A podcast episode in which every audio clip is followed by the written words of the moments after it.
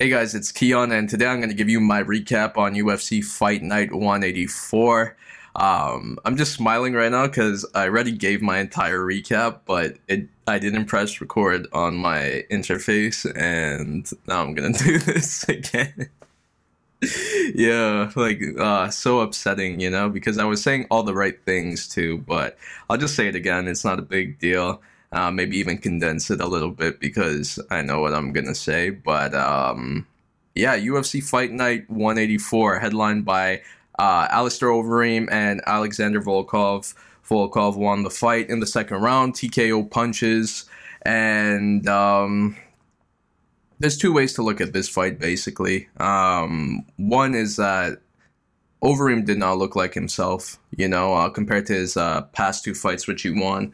Uh, he was slower. He was unable to uh, handle the the distance between him and Volkov. The reach of Volkov is very uh, long, and he's a tall fighter too. So. Alistair was unable to really uh, close the distance and connect that much. He did a couple of times, but it just wasn't enough. There was a shot by uh, Volkov in the first round uh, that broke his nose, it was, or his eye and that basically just uh, ended the fight. Um, for the rest of the fight, from that moment, uh, you could tell that Alistair was struggling to kind of just like um, do any offense, you know, and he was on defense most of the time, just backing up and trying to clear blood from his face. It was um, it was a tough uh, fight for him, and I do feel bad because uh, he was on a run. You know, he was on a run for the title and then he was going to retire if he won that belt. But this is a setback for him, of course, you know, and it sucks. I don't know what's next for him at this point. I don't know if he will continue fighting or if he will retire. Regardless of um, the outcome of this fight, Alistair is such a legend. You know, like I can't deny that for him to have a career that spans this long and for him to not only just do MMA but also kickboxing as well is just that's incredible and for him to find success in both is what's even more impressive um, I can compare it to uh, Cris Cyborg. Cris Cyborg, she did a fight in kickboxing once, and she she lost bad. Like she got her ass beat. Like kickboxing is an entirely different combat sport from MMA. So for him to become a K1 champ, for him to become uh, an MMA world champ, although it wasn't in the UFC, he had the Strikeforce belt, he had the Dream belt.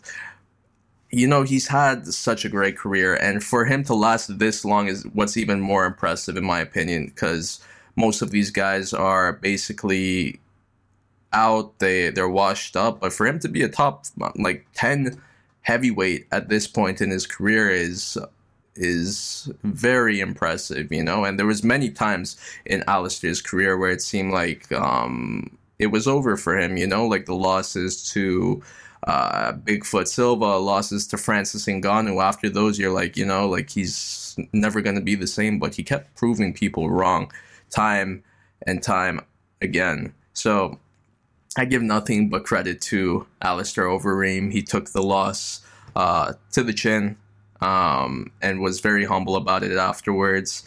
And I do wish him all the best. You know, he was a great guy to talk to.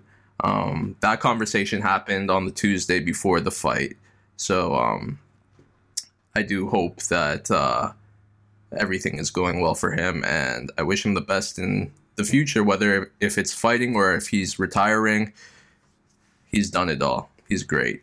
Alexander Volkov, on the other hand, um, he's you could look at this fight in the perspective of that Alexander Volkov, he was just on point that night. You know, his striking was crisp. It was just crazy to see all these shots, and I'm like, man, you know, they don't look like they're hard shots, but because they're heavyweights, they are. You know, like just one simple jab, it's just painful. And um, Volkov, man, he's definitely in the mix again and I would like to see him face the winner of Derrick Lewis and um, Curtis Blaydes. Whoever wins that fight, they should fight Volkov. I think that's a good um, number one contender fight at heavyweight. Uh, in the co-main event, it was Corey Sandhagen. He defeated Frankie Edgar by flying knee KO.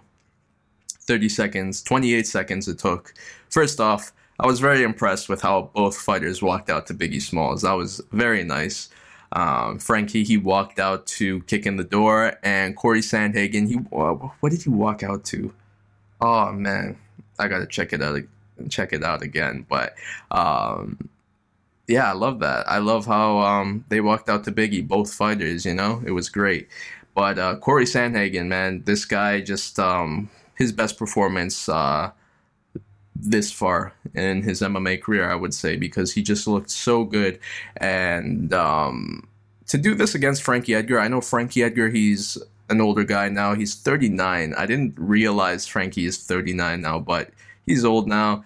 And um, most people expected Corey to win this fight, but to do it the way he did is very, it puts a statement, you know, and there's no denying him um, a title shot because of it. Um, Frankie, he's a guy that never gets knocked out. You know, I've never seen Frankie get just like like face like face palm to the mat like that. You know, so uh, regardless of age, to do that to Frankie Edgar is quite impressive. So good for Corey Sandhagen. He definitely deserves a shot at the title.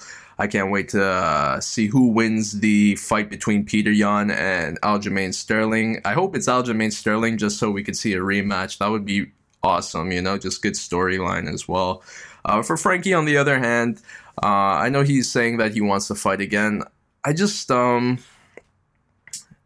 if he wants to fight for the fun of it, that's fine, I guess. But like, it's that it's it's clear to me that he's not gonna be a top guy anymore. He's gonna be up there, but he's not gonna be fighting for a bantamweight championship anytime soon, unless it's like a uh, like an injury replacement or like he's just it just kind of works out in his favor where he has the opportunity to fight for the belt. But otherwise, he's just he's 39 years old. You know, Frankie Edgar is old now, and it's different when you're old in these lighter class, lighter weight classes like bantamweight, lightweight. You know, because most of the fighting has to do with speed, and speed is the first thing that leaves when you get older. So, um, for him to be 39 years old and still a top 10 bantamweight is very impressive. So, just like Alistair Overeem, I give credit to Frankie Edgar as well.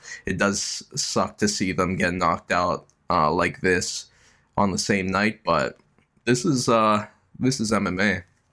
New faces come all the time. It's uh, it's a young man and young woman's sport, I guess. Um, other things I want to say about the card.